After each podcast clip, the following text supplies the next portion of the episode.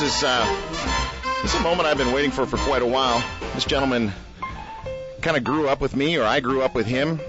I, as I said earlier in the show, I didn't have a lot of friends growing up. I kind of kind of sat at home and watched a lot of TV. And uh, a lot of the shows I watched were, was actually this gentleman. I couldn't believe that he could actually uh, infiltrate the mind of like a 12 year old kid. Graham Kerr spent the first half of his life becoming the most famous cook in the world, chef even, and a television entertainer who, at the height of his uh, 1960s fame as the Galloping Gourmet, was seen by 200 million people in 38 countries, sold 14 million cookbooks, and circled the world 28 times. He spent the second half of his life uh, galloping away from, from that image, that food, that money, that lifestyle and he joins us today to kind of share his journey on our show. Thank you for your time. Oh, thank you for yours. Bless you. You are uh, off in the West Coast, I think. Are you at home in, uh, was it Kirkland, Washington, somewhere um, around there? Actually, we moved out of Kirkland. It was becoming a bit like yuppie heaven. Um, yeah, yeah. Kind of people in spandex with uh, with, with matching um, brow perspiration pads. You know, you must leave when that happens. Actually, Yeah. Trina bought me a running suit, and it looked suspiciously like my neighbor's, and I thought, Oh, no. time we leave. That's it. So we're about 60 miles north of Seattle, Right. about halfway between Vancouver and Seattle. Are you actually, Graham, are you actually Scottish? Or are you English? Or are you a Kiwi? I mean, what are you? I, I tried to keep that quiet for the first part of my life because, um, you know, when you when you wind up in 38 countries around the world, they like to claim you as their own, and they did. So that was rather fun. But I was born in London. Uh, I'm Scottish parents.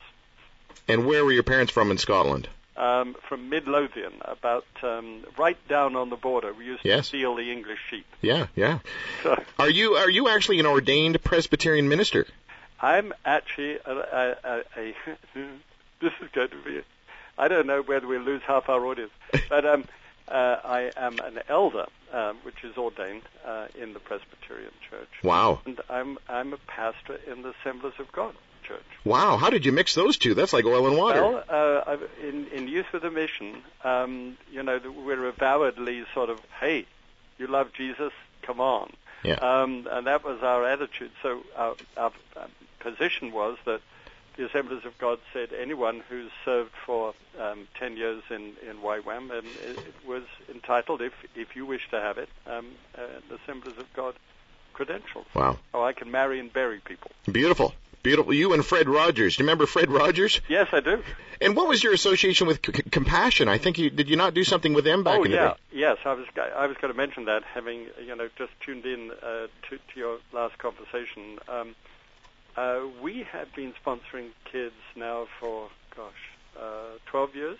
Um, I think it's even more than that. Um, and one of them, Sadiq, i- is now uh, gone on to university, and we are can, we are supporting him through that.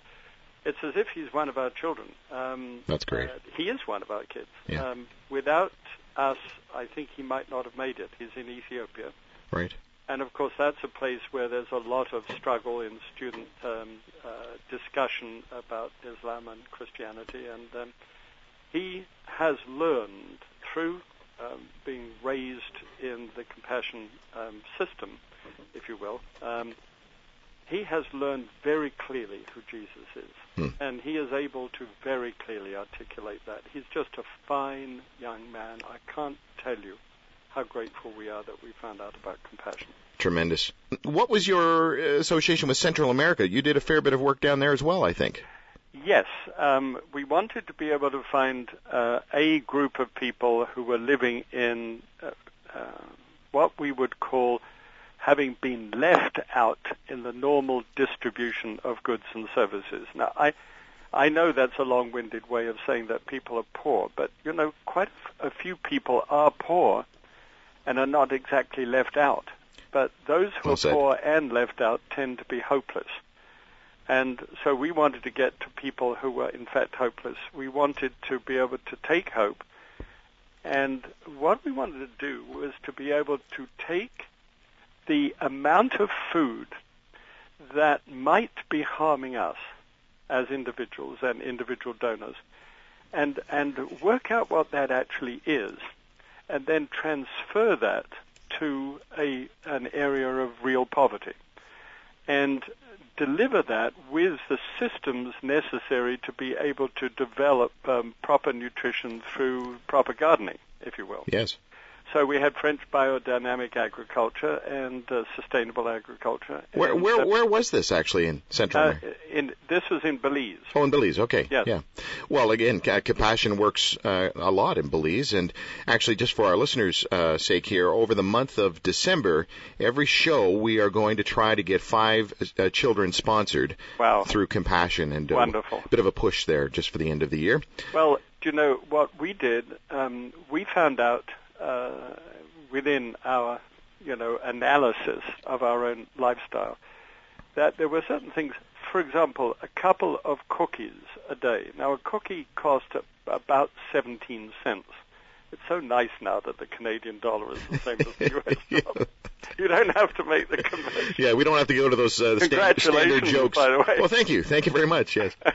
um, so, at 17 cents a cookie, um, and if one consumes, say, six a day, which I used to because I'm a very energetic person and I seem to think that cookies did it, um, I cut that by two cookies a day, and so did my wife Trina. And from that, we saved about 64,000 calories. Good night. And of course, because of that, we lost some weight, uh, which is wonderful um, and uh, very good. Um, but we actually saved $284 in that year Huh. from cookies alone. So that made it possible for a child to come out of absolute poverty and the possibility of not making it um, was the cost of two cookies each. Well done. And by the way, can I just start off the uh, the interview by encouraging you to to write more, not less, as, as you're sort of advancing into your years here, because the the first few chapters of this day by day gourmet cookbook, which I have in my hand, you know, I opened it up and thought, okay, uh, there's a cookbook, yeah, the recipes and little blurbs here and there, and then I got to this the first few chapters. My goodness, there is more wisdom in these first few chapters than I've seen in, in, in great big thick books, let alone just the first few chapters of a cookbook. Well, thank you. Um, uh, I don't see any point in just writing another cookbook. Uh, you know, when, when when you've you've done the number of cookbooks that I have, um, you don't need to write another one. No. But what I felt was uh, that I needed, because we have been talking about this word outdulgence. Indulgence, we all know, you know, a big ice cream or a big steak or um, supersize me on the French fries, uh, whatever it might be, there's something that we know that we're going to treat ourselves at that moment. But in actual fact, we are threatening ourselves. And if you look at that word treat and threat, they're almost exactly the same word except for the letter H. Hmm. Okay? So if you take the letter H out of threat and snap that portion size back, it becomes a treat. So what, what we were doing is we were taking the difference between treat and threat and giving that um, uh, through this system called outdulgence, which we wrote a book about called um, Recipe for Life, which was the prelude to it. And I just felt that it's okay to write a book about a spiritual journey, but, but, but would you please give me some signposts? Um, tell me how that works in my day-to-day life. And that's what I wanted to do. And I wanted to be able to say, look, this is not like, you know, the smell of an oily rag. Uh, Isn't that a horrid thing? But uh, my father used to say, "Oh gosh, smells like the smell of an oily rag." You know. Um, um, this is not um, the kind of food which is unacceptable. Right. I, I wanted this to be a celebration of food. God created it. He put most magnificent flavors and textures and aromas and colors into things, and we should celebrate that. So, and, and there's nothing worse than um, eating gruel and saying I'm religious. Um, that's all part of the legalistic Yes, yes, process that's that we right. don't like. No. So we said, okay, how do we celebrate? But how do we celebrate within reason and within moderation? And then what do we do with the difference between the reason and the moderation? And so, bless you. Um, that's exactly what we wanted to do with the Good, book. good. Well, I, the quote I want to just refer to real quickly, and folks, again, we are on the phone with the one and only Galloping Gourmet Graham Kerr, and it's Kerr, not Kerr. Oh, bless your heart. Thank you. wanna get Yes. that one straight? Yeah, that's the north of the border bit. Yes. Uh, abundant life means having enough to share. And I am just up to here with those who claim this abundant life. And what they're meaning by it is that, well, God wants you to be filthy rich.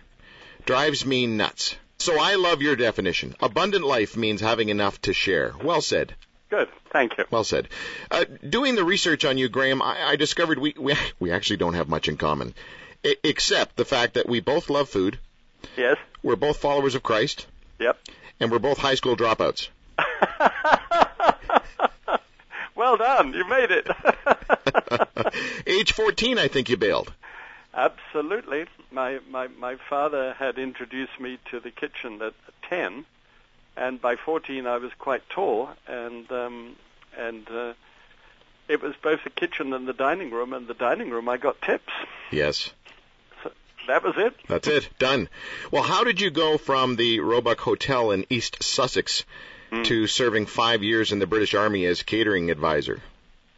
Well, first of all, in those days, you were you had to you, you had to serve. You know, you were called up, drafted. Um, uh, it was national service in England, and um, my father said, um, "My boy, My boy. it is my boy. It is a fate worse than death if you went into the Army Catering Corps." And there's just a possibility because of what you've been doing here in the hotel, etc., that uh, that they'll they'll put you in there, and you mustn't do that. So go down the road to Fred, motor mechanic, and uh, and work with him for six months. so I went into the Royal Electrical and Mechanical Engineers, Oh. and I was waiting for a radar course, of course.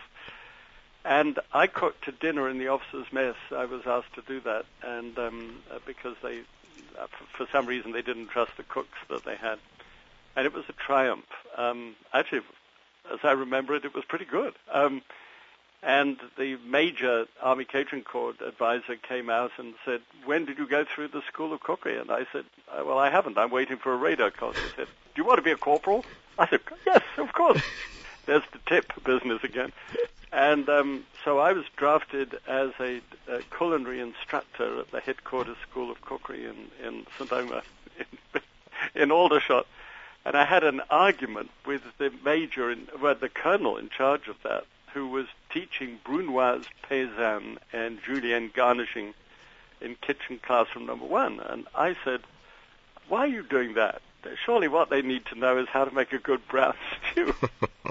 and he said, are you arguing with me? And so I wound up as a drill and weapon training instructor. Oh. Um, but eventually got to be um, a catering advisor, much to my father's chagrin. well, well, Graham, when was the last time you actually visited the Royal Ascot in England? Do you know it's been pulled down? Oh no. Yes. Um, it's been it, it has made way for a block of condominiums right, right across the road from My Fair Lady's um, Royal Ascot. So, Oh my goodness. um, Were you not a manager there? yes, I was general manager there at an extremely um, diaper age, 21, 22. Jeez. and and I thought I was on road the road to ultimate success, which was to be the managing director of the Dorchester in London. That's what I wanted to be, Huh.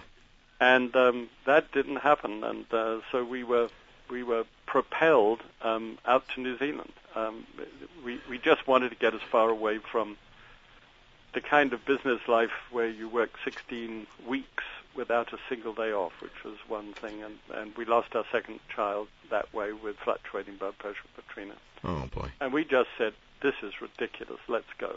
And as we upped stakes, and uh, I got a job as chief catering advisor to the Air Force in New Zealand. Well, you know, you mentioned Trina there, and I, I just we need to bring this up because this is such a huge part of your life.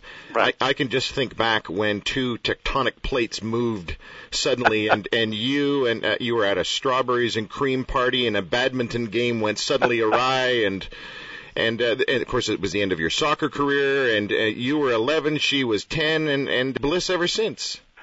Yes, we were playing um, badminton on the lower lawns of the hotel, and we knocked the shuttlecock into a giant rhododendron bush.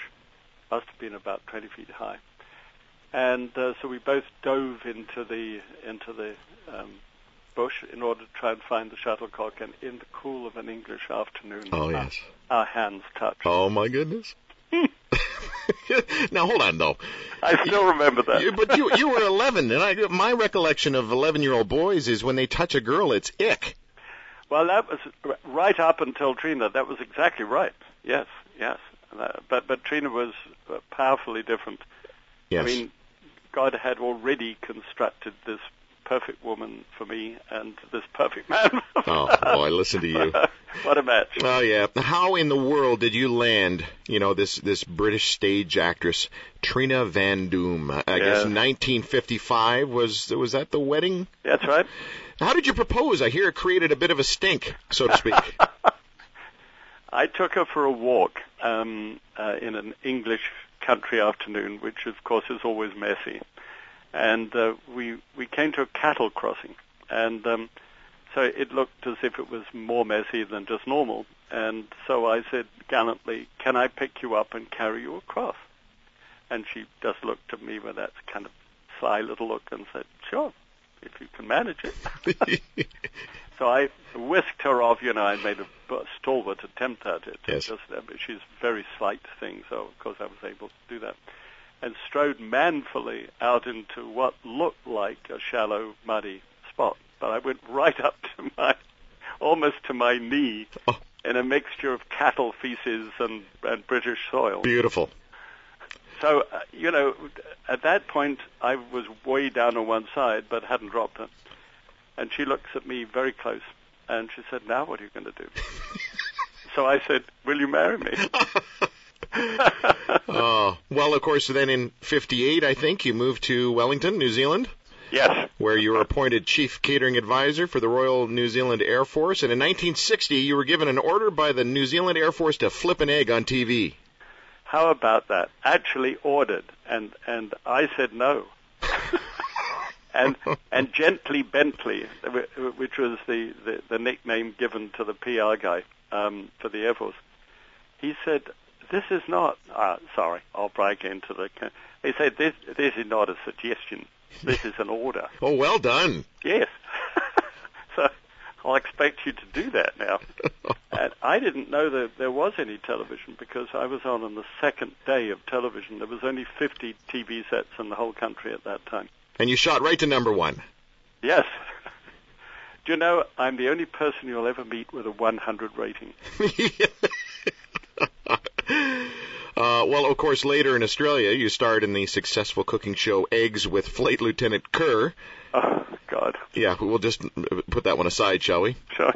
Uh, well, I I spent five years in Australia, and uh, they're still showing uh, a lot of Graham Kerr down there. It's really amazing. You know, I did that program at the end of the newsreader's desk where we normally find the weatherman at the present moment. But there I was with a silver gueridon, which is a sort of a silver flaming lamp, methylated spirit lamp, and a copper pan, which I'd nicked from the Royal Ascot Hotel. on my way, oh Lord, I, that's something I haven't confessed. Um, Well, it's off your chest now, and uh, yeah, that's right. thank you Yeah. for that. And thank you that they pulled the place down so I can make restitution. No, that's right. Well, of course, uh, you returned to Canada, '69, became the Galloping Gourmet, and uh, boy, the rest is history, as they as they say. Uh, Tessa, British, Andy, Kiwi, Karina, Aussie. But you, Yes, if we'd only had a Canadian. I know. Like, what happened? I get, well, we tried, Oh. you know, but there we are. but as a father, uh, too distant and self-occupied, a chip off the old block, just like your dad. yes, yes, um, I guess so. Um, my father was a wonderful man, um, just um, about the most genial, um, pleasant, um, not over the top, um, sort of person that you could feel immediately at home with, just like that. Um, and as honest as the day was long. You know, there wasn't a penny that was ever out in anything that he ever did. Well, he, yet- he was Scottish. Yeah. and yet, he absolutely could not understand our faith in Jesus. He just couldn't. And in fact, when he died, he left a message for a written uh, letter to my mother, you know, asking her to continue to believe in the white brotherhood in in London and um, and reincarnation and the whole bit that he firmly believed in. Wow. So um, you know, the, the, there are some people who who truly um, study something in depth, and all of that in-depth study has to be wound off before actually the new wound on can take place. There's a renewing of the mind, and I think I think that we have to spend patient time. I wish I had um, with him, trying to ask him about his faith, and uh, and and um, and lining it up. Um, and to, to, to give a real reason for the hope hmm. that we have. Uh, speaking of, of regrets, I, I wonder about any regrets you might have looking back on your parenting. Oh my goodness, why not? We all do, but yours was uh, certainly more public. Yes. In, uh, do you know, uh, Billy Graham says um, that how he would have wished had he had his time over again. Spent spent more time at home. More time at home. Yeah. And you keep on getting this thing from the politicians, you know, who say uh, giving it up to spend more time with the family. And then you get the pundits go, ha, ha, ha, we've heard that before. But, you know, yes, um, a life of public service, one way or the other, um, uh, is a drama because I think, especially as a Christian, we feel that we're called for a specific purpose to deliver a specific message. And therefore, it's quite beyond us to be able to do that, and quite within his capacity to do it through us. And oh. and and therefore, there is a, a sense of uh, of saying, I, I cannot say no to this, Lord, if you're saying yes. Hmm. And that's the difficulty when it comes to, you know, going back to one's children and um, and being there for them at the same time. And I just haven't done that. Um, but we have repaired that situation these, these last years.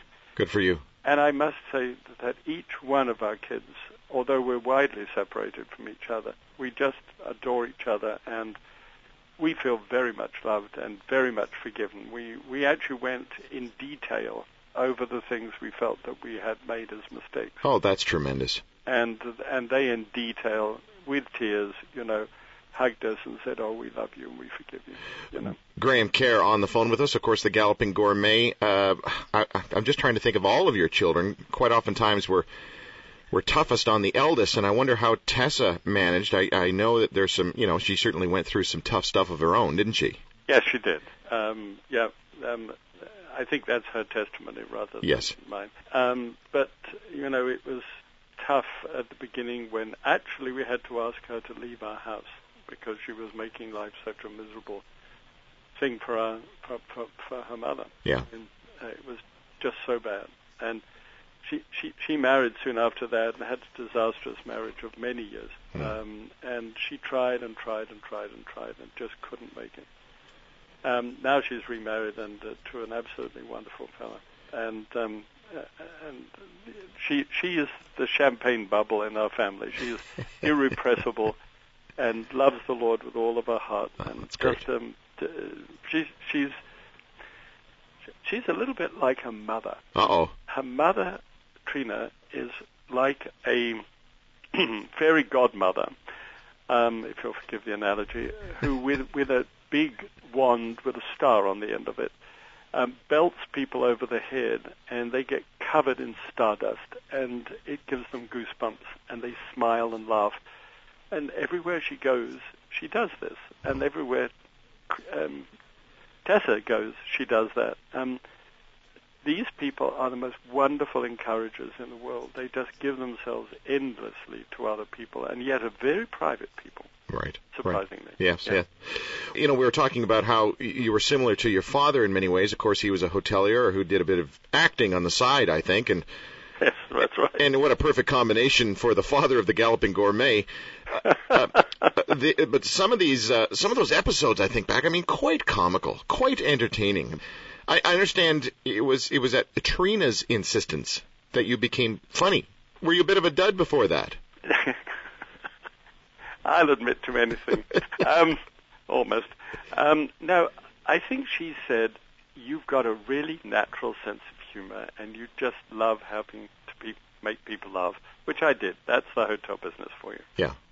And what was happening to me was that I was on television and was given a, I was on between um, Peyton Place and the Avengers um, at 8 o'clock on a Wednesday night nationally in New Zealand. And that's prime time, man, you know, um, and I was devastated. I, I could not, every episode I went to enormous trouble because I realized there would be people watching me who knew much more about food than I did. And I was dead worried about being discovered for uh, being a person who didn't know enough. And so I compensated for that by working really hard to make sure that I knew what I was saying and doing. So the result of which was I was really uptight and and boring. And Trina said, "You are the most boring man in the world, and you need to do something about this." And she was the one who said, "Listen, tell a joke." Oh, I can't. I can't do that. Jump over a chair with a glass of wine. I can't. I, you know, what would Julia Child say? yeah. And and Trina said, I doubt whether Julia Child is going to be a substantial part of your audience. No. Now, just you know, think of some lady in Des Moines. and so that was it. Um, and uh, I did exactly what she said. I thank God for her, you know, because um, uh, I started. I in the part of the program where I did the food, I worked enormously hard to make sure that was right. In the part which was her domain, which was to, to make uh, an audience of 380 people laugh constantly, you know, three audiences back to back, 195 new shows a year. Wow. Um, to do that was hers. And um, gosh, you know, if if she was, she used to grate me after each program. I got an A plus for a really wonderful show, which was full of fun, and yet the food was just fantastic. And then it went sliding scale down to a C. But if I got a C, I had to redo the program. So, um, did did you ever do the show? I'm sorry for this question, but I, it's just something I've I remembered uh, when I was watching your show when I was younger, and I, I thought back to. Did you ever do the show drunk? No. Absolutely not. Um, uh, Half in the bag? I, I got to tell you how this came about. Um, we looked for a way of joining the program together um, uh, for the BBC because the BBC had no commercials. Right. And Trina came up with the idea. Well, look, um, let, us give you a glass of wine. Um, you can grab it on the beginning of the show and then jump over the chair with it. Put some Saran wrap over the top so it doesn't go everywhere. and um, and then what you can do is you say you can say ah time for a short slurp, and then lift it up and then um, swig at it, and then as you do that, uh, we'll take a cutaway of the glass and then a cutaway view, and then the glass going back down again, and we'll be able to seamlessly put in the commercial or uh-huh. take out the commercial. Right. And so that's what we did. And so, but people accused you of being a lush, didn't they? Because no, you were known I mean, as that British fellow with the glass of wine. Well, you see, the glass of wine was just simply, uh, you know, it, it was a in the United States. There are an awful lot of commercials. Yeah. And so, therefore, there were an awful lot of short slopes. And so you can imagine that the only way that this guy could have ever behaved like I was behaving in the first place was that I was three parts to the wind anyway. Yes. But no, I only ever was inebriated in my life once, and that was when Tessa was born, and I thought that was a rite of passage. And I got drunk with a local policeman um, who managed to get me home and I was violently sick. I have a, a tender stomach towards alcohol, and so I do not drink more than more than two drinks at a time. Um, I, I could not take. Right. Never been. Uh, but well, we've cleared the record on that. Yes. Funniest moments, embarrassing moments, bloopers. I've got to know. You've got to give me something. I know that some kind of lunacy must have happened on the show. Well, we had a a product um, that I was going to put in a an Indonesian rijsttafel, um, which is a wonderful dish, um, whole series of dishes. And it was called Trassi, T-R-A-S-S-I, rather like truss. Hmm. It's like Trussi. This is the most vile smelling stuff that you have ever encountered. It- Would it be like Vegemite? oh no, Vegemite's wonderful. Oh, come on. I can see you've been to Australia. oh, yeah. Um, okay, now this smells like rotten fish of the worst kind, you know, of the very worst kind. Oh, And it's a pasty, nasty looking stuff, but my goodness, what a wonderful flavor it develops. So I said in the rehearsal in the afternoon, you know, I think what I'm going to do, people won't believe me when I say that it's really nasty. I'll go into the audience and we'll get close-up shots of people smelling it and recoiling. It'll be fun. And Treena said, okay, that's fine. And I said, yeah, and whilst you're at it, could you get me a clothes peg? Why? Well, I, I think if I put a clothes peg under my nose Sure, sure. and I did this, Yeah. you know, it would be fun. And then I could, you think I'm kidding? And then I'll go into the clothes peg in my nose into the audience. how did it come off? Well, uh, on the night, there's all the 380 people there. I get to this point, I'm ready to, uh, and, and I put the clothes peg on my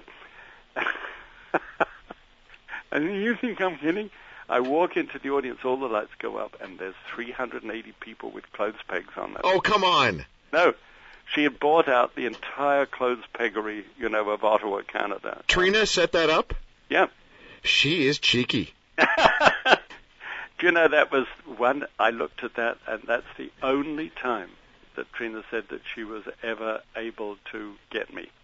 No, she, I understand that maybe she had hid ingredients to get you sort of. Oh yeah, I bet I would always get out of that somehow. Would you? But this was the only one where I was speechless. Did she ever stick her bra on a hollow rolling pin? Oh God, yes.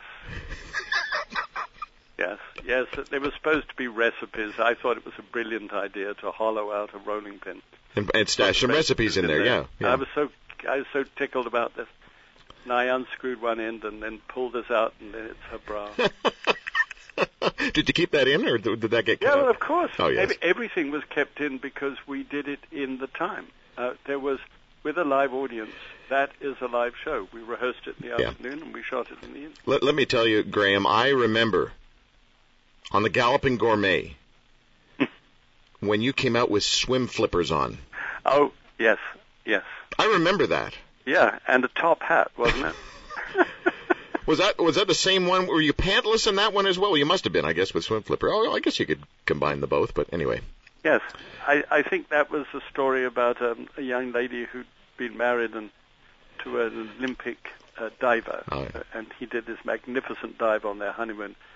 And she got into the pool and started swimming, um, holding her nose with just one arm. And he was very thrilled, you know, that he, his masculine heart was overwhelmed by this incredible child who, Hmm.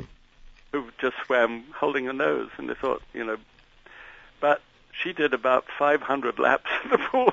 she was getting all the attention from the hotel, and they'd agreed that they would never talk about their past, Yeah. either of them. Um, well, he let her know that he got three gold medals, but she never uh, let on. But in the end, he managed to pry it out of her. You know, well, I was a streetwalker in Venice. Um, and not particularly funny, but you know, by the time that you've worn flippers and everything else, um, it was the accoutrement which went towards the joke rather Yep, than the joke itself. You weren't there when when I actually milked the cow on the set. You know, that would have been burned in forever, and I don't yes, remember that's that. Yes, I did a syllabub. Yeah. Yeah. You know, one time we I'm involved with a uh, Christian camp called Teen Ranch, and uh, at the end of the week they have sort of a rodeo, and and they have hockey teams that come up there, and, and uh, I remember this one particular team. Well, we always did a wild cow milking thing, you know, so you throw in a couple of cows, and you have three teams, and Yeah. the first team to get a half a cup of milk, you know, way to go. Yeah. But we, we one week we threw in a steer. Anyway, you know, okay. hockey players from the city didn't really have a clue. Folks, on the line with Graham Kerr, the Galloping Gourmet, moving right along, thinking not a moment too soon. 1971, bit of a tough year for you. yes. What happened? Well, 71 we were hit by a, a large vegetable truck um, from behind. We were, we were, I was partially paralyzed. Treena had to have half a lung removed eventually. And uh, we were told that, you know, the Galloping Gourmet was over. Um, I couldn't stand up to do it. I tried to do a thing called Critics' Choice where I got famous people like Liberace and Tiny Tim. oh dear. Um, to be able to come and, and talk about food, and uh, that really didn't work. So um, we we set out uh, at the suggestion of a Scottish physician to sail around the world, and um, uh, he said, "I think you're going to get your full movement back again if you just catch your balance and pull some lines." that was brilliant. And I thought, ah, "There's a doctor after my own heart. I'd always wanted to do that." I don't think your wife appreciated the doctor's advice, though. She didn't. She she she used to cry. I didn't know that until we got off.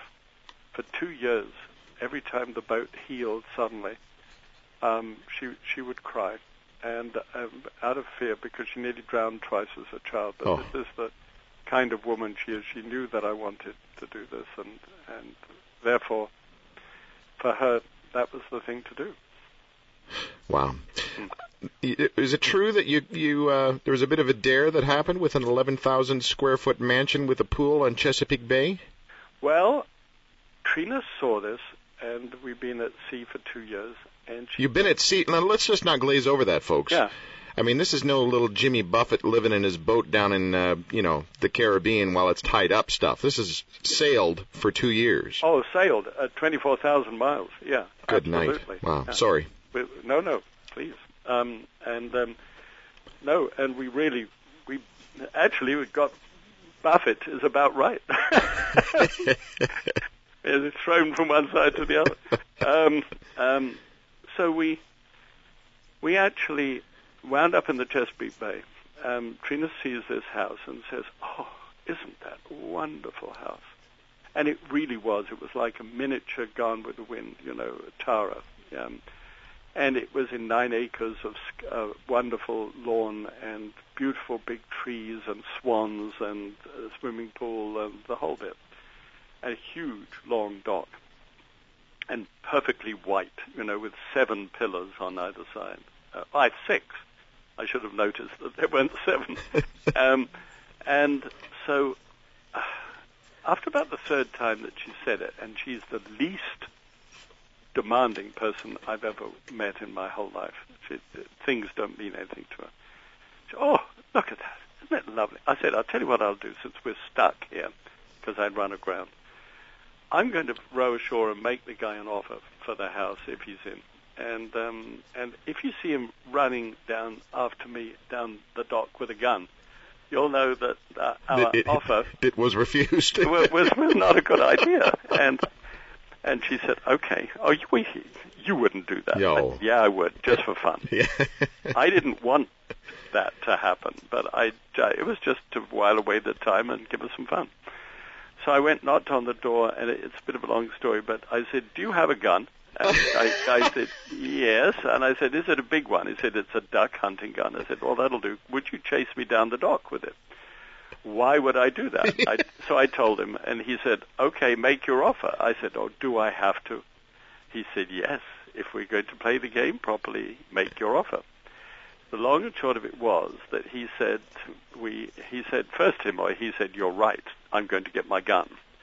And then he stopped at the door and he said, "But tell me, um, if you could get that amount of money, how soon could you get it?" And I said, "Well, I don't know. I'll call call my accountant in New York and find out."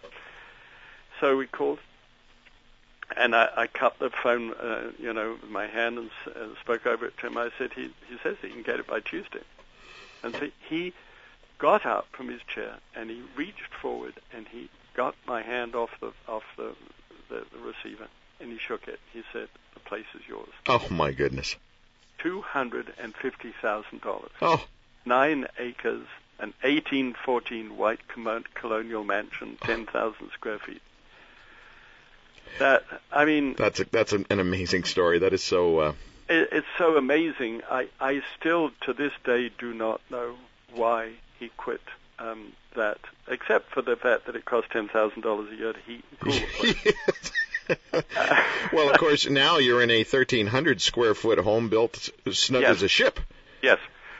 Yeah, we took the plans for the boat and we morphed it into a house because we, as a whole family, were able to live in smaller space that everybody thought was large um, because it was a bigger boat at 71 feet. Yes. Um, and Named after your wife, I think. yes, so why not build a house that is 71 feet and 18 feet wide? Perfect. um, and see what that does because it's a it's a smaller footprint.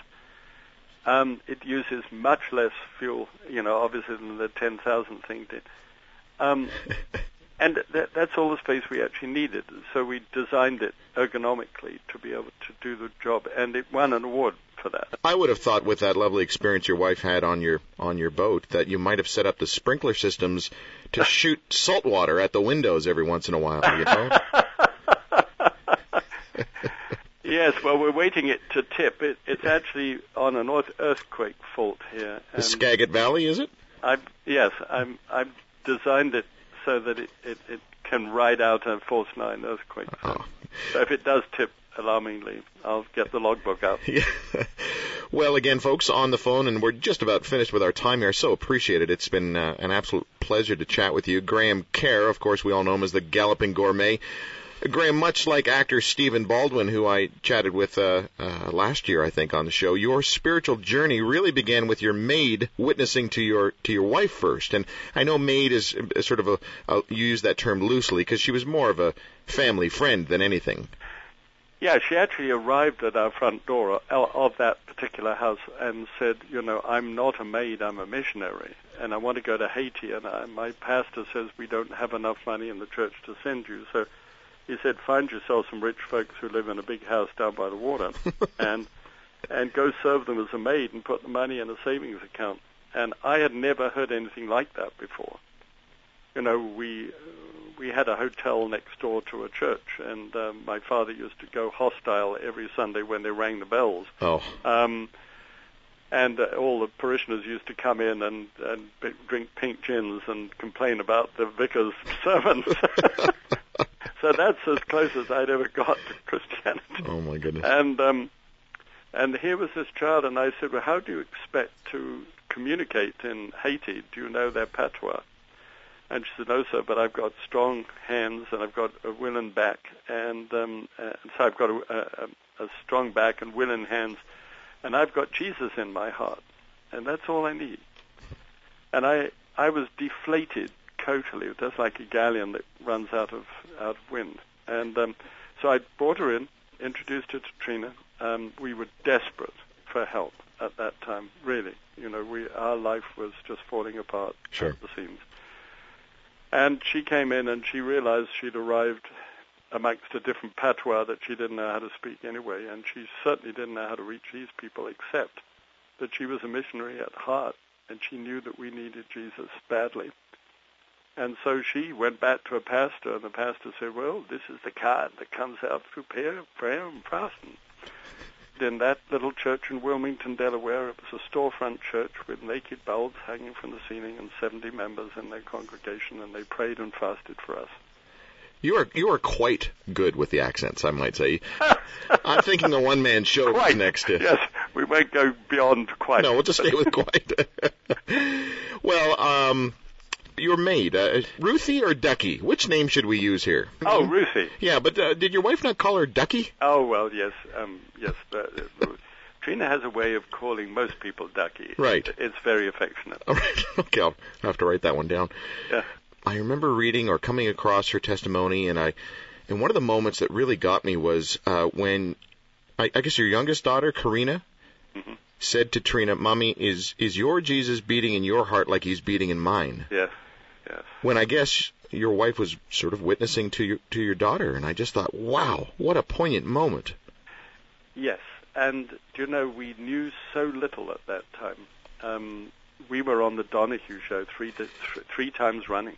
Um, uh, Donahue had us back because uh, we were not repeating the, you know, the slogans. You know, we we were a different couple. We'd come from nowhere to Jesus in one night. Um, in Treena's case, and in one month for me. yeah, yeah.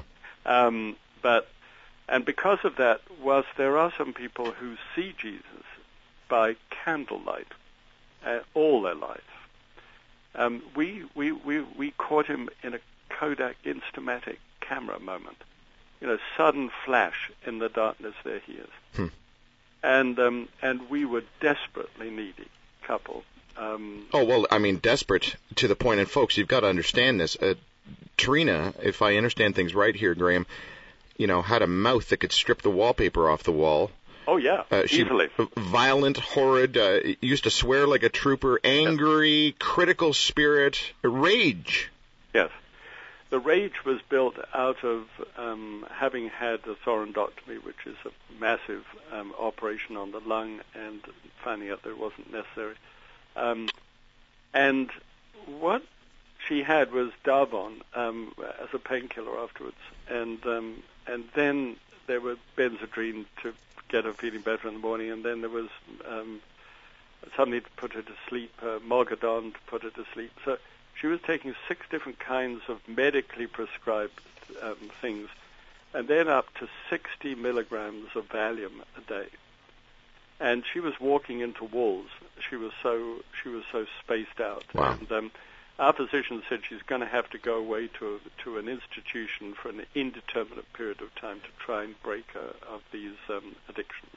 Graham, was she not 14 days away, basically, or thereabouts, from being committed yes. b- before surrendering yeah, yeah, to Christ? Was, we were we were t- two weeks away from oh. having to make the voluntary commitment. Yeah, and uh, that was the day when she went to a small black um, church in Wilmington, uh, not in Wilmington, Delaware, but um, in a base called Bethlehem, Maryland. And the the little church from Wilmington drove down in two school buses um, to be there for the lady that they prayed for. And uh, she just went to take the water. She thought it might do her some good. And um, the pastor's name was Friend, Chester Friend. And he said, "Y'all know what you're doing here." And she she said, "Yeah, um, of course I do. I wouldn't be here otherwise. Um, you might not get it tonight." you know, I said, "Oh yes, I will." Um, and so she was baptized. Uh, I'm cutting that very short because it's a wonderful testimony. It is to speak to her about that, and um, she sees a vision of Jesus after she's baptized, and he moves forward and he smiles at her in a way that she has never seen a smile before. And he touched her heart, and he said something which she can't remember. Hmm. But she was thrilled, um, totally thrilled and changed in that t- one touch. And um, she came back home, threw all the pills down the, the, the loo, um, and pulled the chain on her past, had a wonderful night's sleep, and has never been the same woman since even to the point where the doctor was absolutely flabbergasted at the fact that you know, here's Treena, who was at one time, as you said, up to 60 milligrams of Valium a day, was able to stop cold turkey and have no side effects whatsoever. Now, None. I've heard uh, testimonies, these sort of instantaneous testimonies, and I don't know, they almost seem to be very rare these days, and you must look at God and go, why? Why Treena? Why? I mean, you were a little thicker. It took a you know a month or so to get things going, and talking to elm trees in the backyard, and uh, having a moment with God in Ottawa. You know, I didn't even think God knew where Ottawa was. I think after that it was. Uh, he started to take more interest in Ottawa. but I like the fact, I love the fact that as as Treena would say, she kept her golden zipper shut.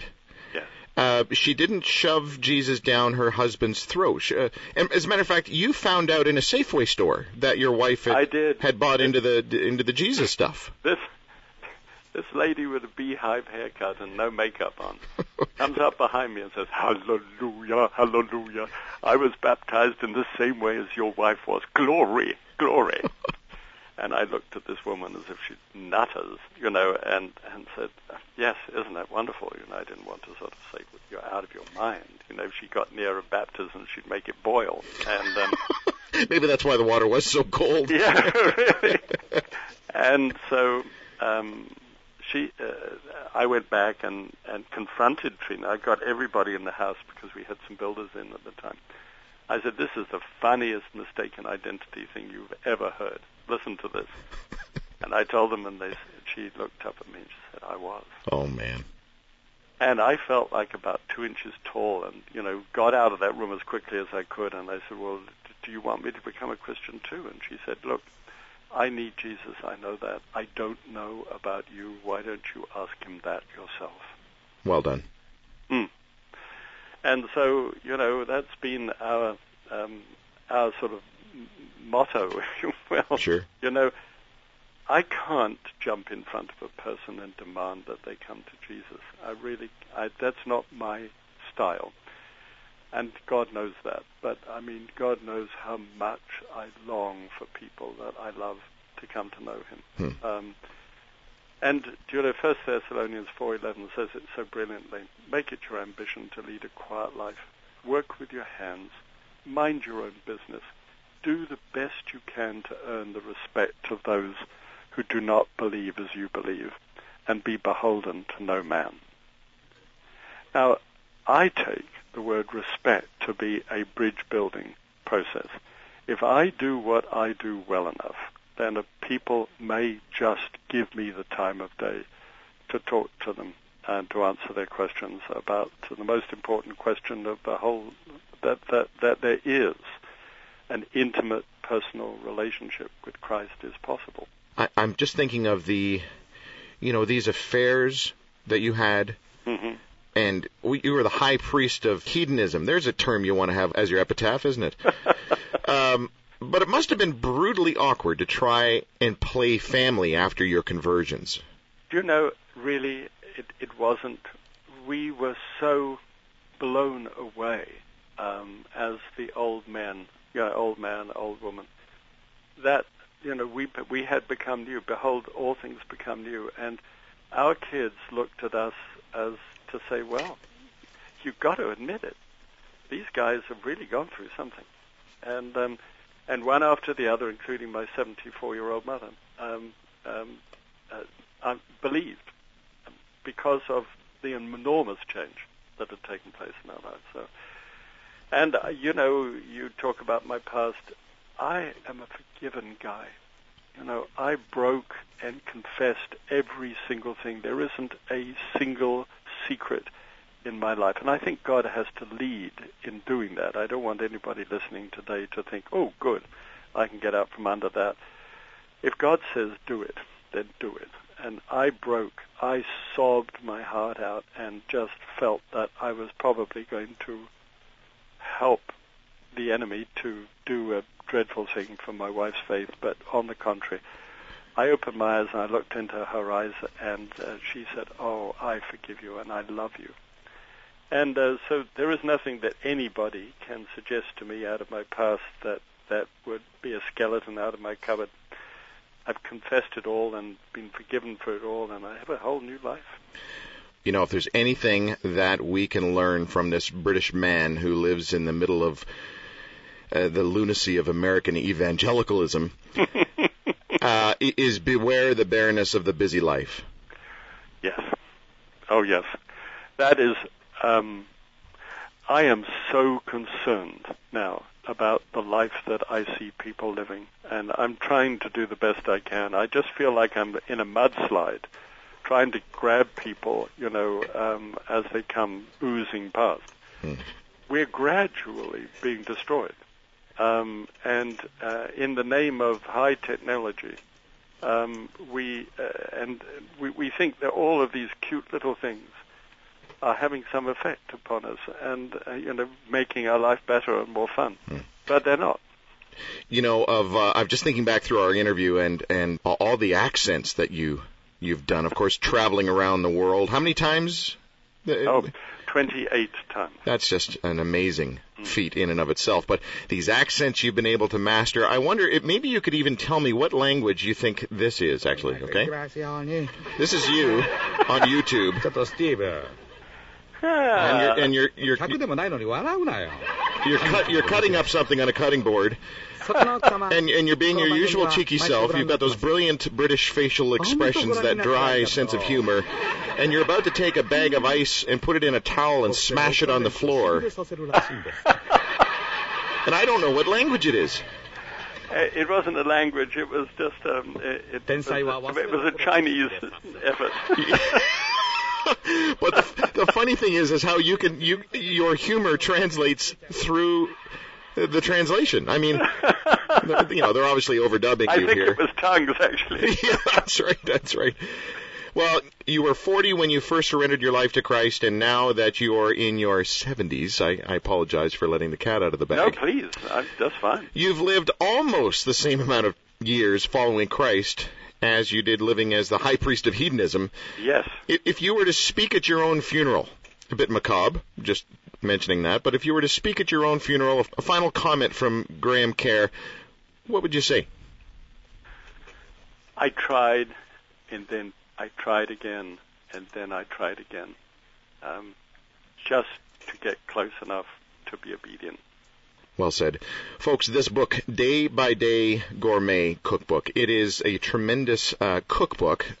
But, but it is so much more than that. As I said off the top of this interview, the chapters at the beginning of this book, you are a brilliant writer. You, you know, you have that gift, not like the Yanks. Uh, most of the Yanks kind of rattle on about stuff a little long. You, you bring things to a boil fairly quickly. Thank you very much. And it was a privilege to speak with you, Graham oh, Kerr. I enjoyed it thoroughly. Thank you for having me, God bless you, mate. and bless you. Bye-bye. Bye. The Galloping Gourmet on the Drew Marshall Show. Sharp guy, huh? Hey, those British people, they can talk about anything and it just sounds smart, doesn't it? Okay, short break. And when we come back, the Council of Many on our show, where people uh, write in, ask us a question about a situation they're in, and then we get your points of view on it. This week, uh, a man says, Should I marry a woman in order to rescue her and her children from a life of extreme poverty? We'll get your take on this right after our break, and then come back with uh, Max Lucado on the Drew Marshall Show. Stay with us. Like what you've heard? Listen again online at drewmarshall.ca.